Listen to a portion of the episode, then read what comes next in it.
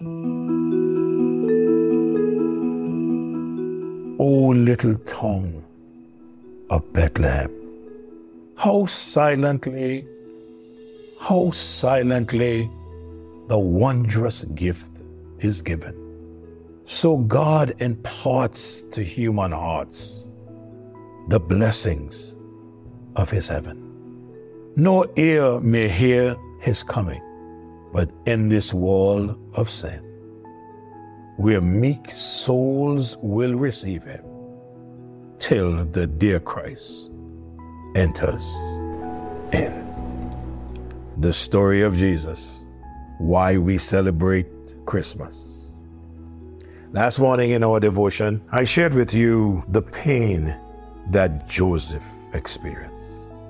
I want to share with you today the plan. And I am so glad that Joseph had a plan. And the plan was not even Joseph's plan, the plan was God's plan that Joseph carried out.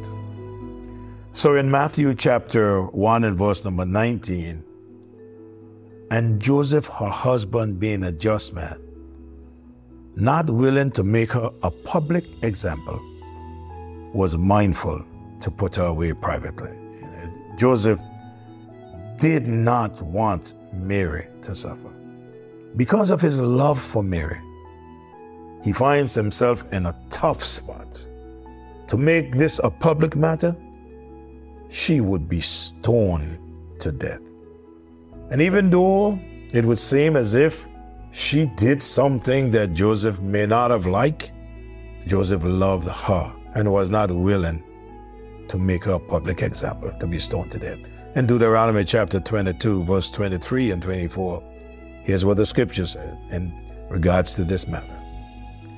If a damsel that is a virgin be betrothed unto an husband, and a man find her in the city and lie with her, then ye shall bring them both out unto the gate of that city and ye shall stone them with stones that they die. The damsel, because she cried not, being in the city, and the man, because he had humbled his neighbor's wife. So thou shalt put away evil from among you. Not wanting to disgrace her or for her to be stoned, he thought of secretly breaking the contract or finding a way to put her away privately, ending the relationship in a secret manner. Now, bear in mind, Joseph was a just man, he was a righteous man. There are others in the scripture who are also called just men. Noah was a just man.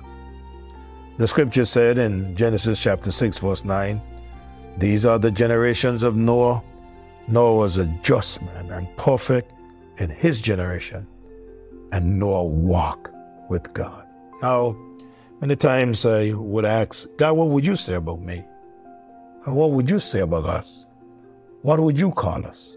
Would you say we are hardworking men? Would you say we are honest men? Would you say we are careless?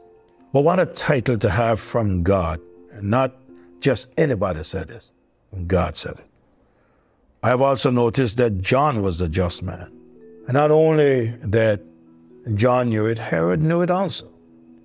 For in Mark chapter number 6 and verse number 20, the Bible said, For Herod feared John, knowing that he was a just man and unholy, and observed him. And when he heard him, he did many things and heard him gladly. Simeon was a just and a devout man.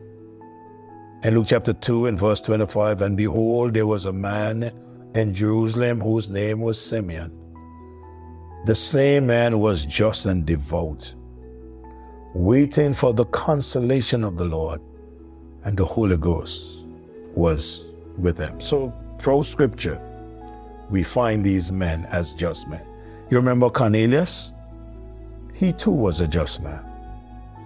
In Acts chapter 10 and verse 22, and they said, Cornelius the centurion, a just man, and one that feared God and of good report among all the nations of the Jews was one from God by the holy angel to send for thee into his house and to hear words of thee.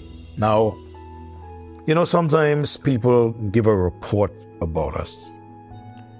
Many funerals that I've gone to, I have heard the eulogy read about the person who has passed.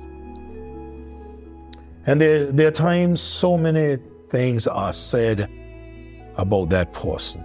You know, if he was one that was very educated, they would tell you of what school he went and how many degrees he or she achieved. And was a businessman, they would tell you how he did well in business, you know, all those type of things.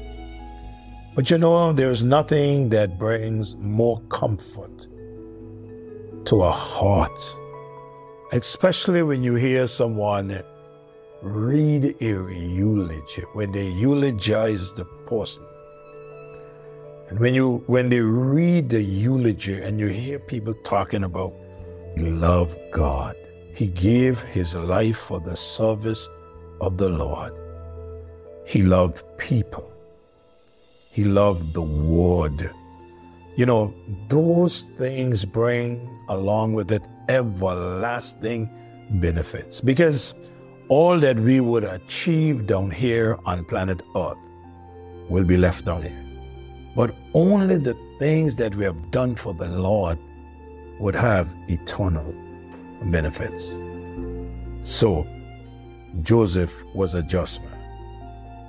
So, we looked at Joseph's plan as a just man. But as I continue to read the scripture, I noticed that Joseph also pondered in chapter 1 of Matthew and verse 20. And while he thought on these things, you know, the whole thing is playing through his mind. Many of us, when we get alone, things just play through our mind the past day uh, what we're supposed to do in the upcoming moments for today or tomorrow. You, you just keep pondering those things in your mind. And while he thought or ponder on these things, something strange happened. Behold, the angel of the Lord appeared unto him in a dream on his bed. He's pondering, saying, Joseph, thou son of David, Fear not to take unto thee Mary thy wife, for that which is conceived in her is of the Holy Ghost.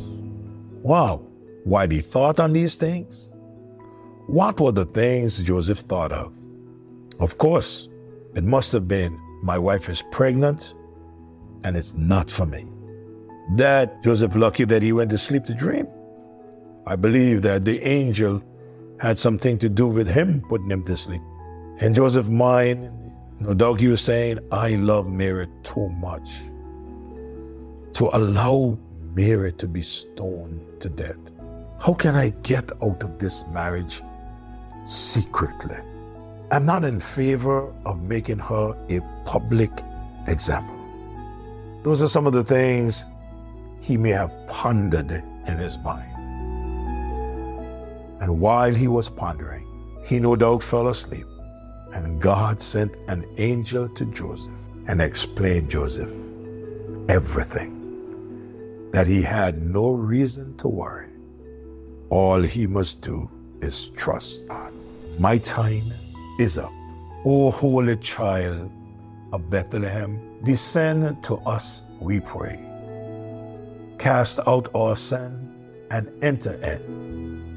Be born in us today we hear the Christmas angels, the great glad tidings tell.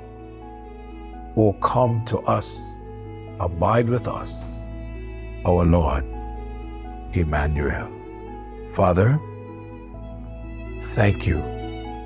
When you left, you said you will go to prepare a place for us dear Lord Jesus.